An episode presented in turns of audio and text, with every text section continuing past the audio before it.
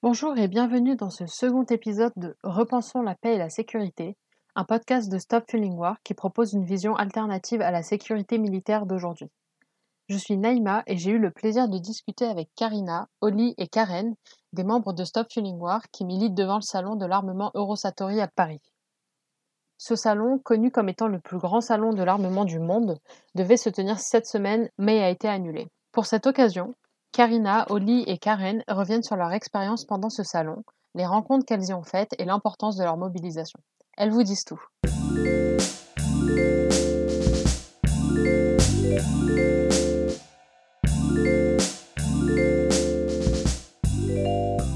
Bienvenue, je suis Karina Knight euh, Spencer. Euh, oui, je suis engagée dans se, se battre contre le commerce des armes depuis, euh, je sais pas, 8 ans ou quelque chose. Je m'appelle euh, Oli Spencer, je fais partie aussi de l'association Stop Fueling War en France.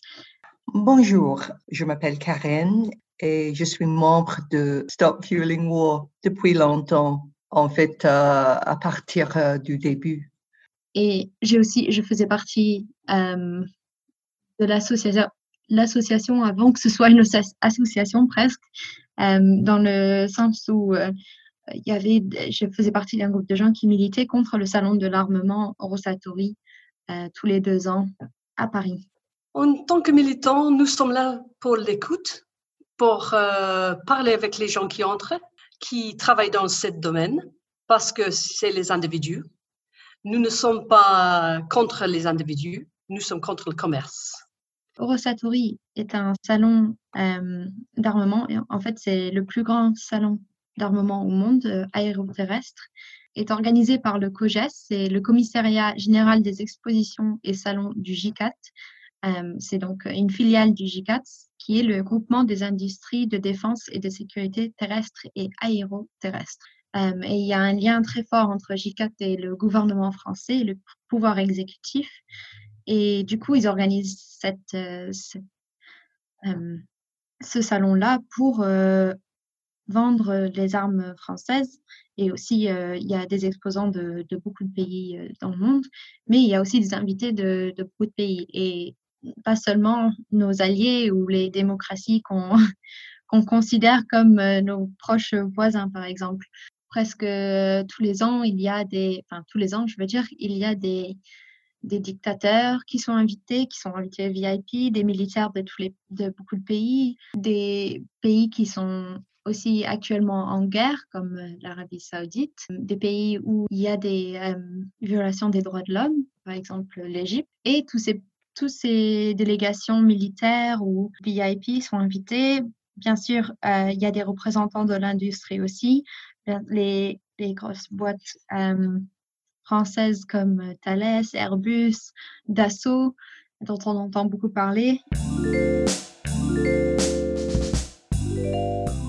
On n'a pas le droit de rentrer, mais euh, on s'invite euh, tout seul dehors pour pouvoir parler aux gens qui rentrent dans le salon. Et nous sommes là pour les gens qui, qui veulent parler, mais nous avons des discussions très intéressantes. Bien sûr, il y a les gens qui, qui complètement contre nous, qui pensent que nous sommes fous, nous sommes très naïfs, euh, euh, mais quand même, il y a un respect entre nous, euh, vraiment pour, pour les gens qui entrent. Bon, les gens ne sont pas tellement à l'aise me parler, mais quand même, c'est important de faire un échange des, des idées et qu'ils euh, aussi entendent euh, mes idées. Autant important que moi, j'entends leur euh, point de vue aussi. Ça dépend vraiment des, personnes à qui on parle. J'ai eu beaucoup de conversations très intér- intéressantes d'ailleurs euh, en dehors du salon. Bien sûr, il y a des journalistes aussi qui, qui participent au salon, qui sont accrédités et qui, euh, qui, vont, qui vont pour euh, voir toutes les nouvelles technologies et, et tout ça.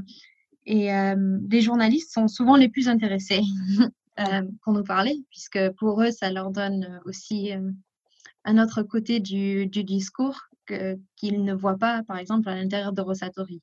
Et on essaye de présenter une vision alternative de la sécurité qui n'est pas euh, utopique, comme beaucoup peut-être pourraient y penser, qui vraiment est basé dans euh, la réconciliation, la prévention de conflits. Et donc, nous sommes là tous les ans, depuis 20 ans. Et les gens nous, nous connaissent.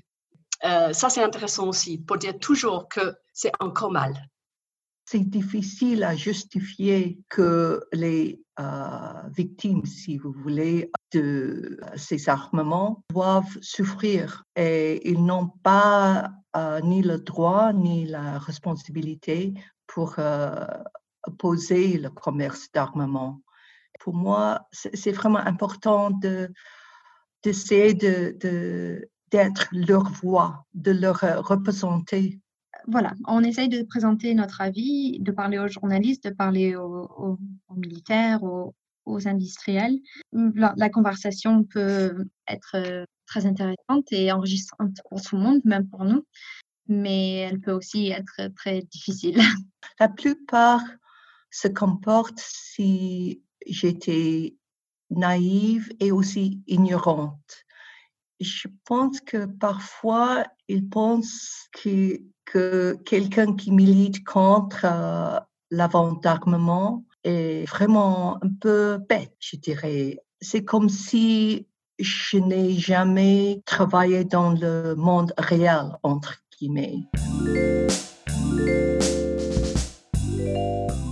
Parfois, j'ai parlé avec des gens qui n'aiment pas ce qu'ils font, mais par contre, ils disent que, bon, je n'ai pas de choix, j'ai besoin d'un euh, boulot et donc euh, je fais ce que je fais. Et je me sens vraiment triste pour eux parce que ce n'est pas vrai. Peut-être c'est mieux payé que les autres boulot, mais il existe des options, des autres alternatives. Parfois, je, leur écoute, écoute et pour moi, c'est triste qu'ils ont choisi euh, leur profession selon le salaire, si vous voulez.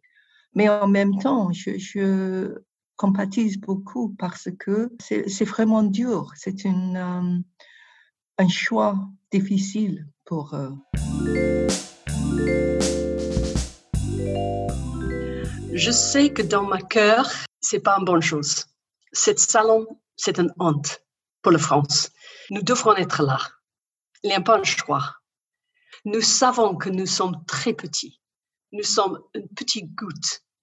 Mais après euh, beaucoup de gouttes, il vient une rivière. Après une rivière, une mer. Nous savons, nous sommes réalistes on ne savait pas à qui on parle fréquemment, mais on change les idées.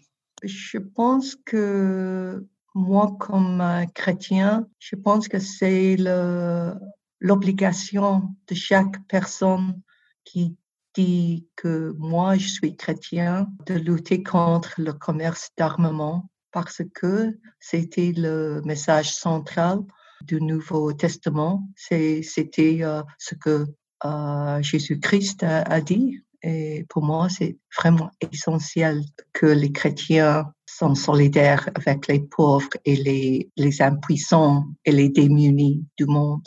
La peur est très facile à vendre, mais l'espérance est moins facile. Et cette salon, il profite de la peur. Et c'est ça que nous devons changer. Ce second épisode est terminé. Merci de nous avoir écoutés et je vous retrouve la prochaine fois pour continuer à repenser la paix et la sécurité ensemble. À très vite!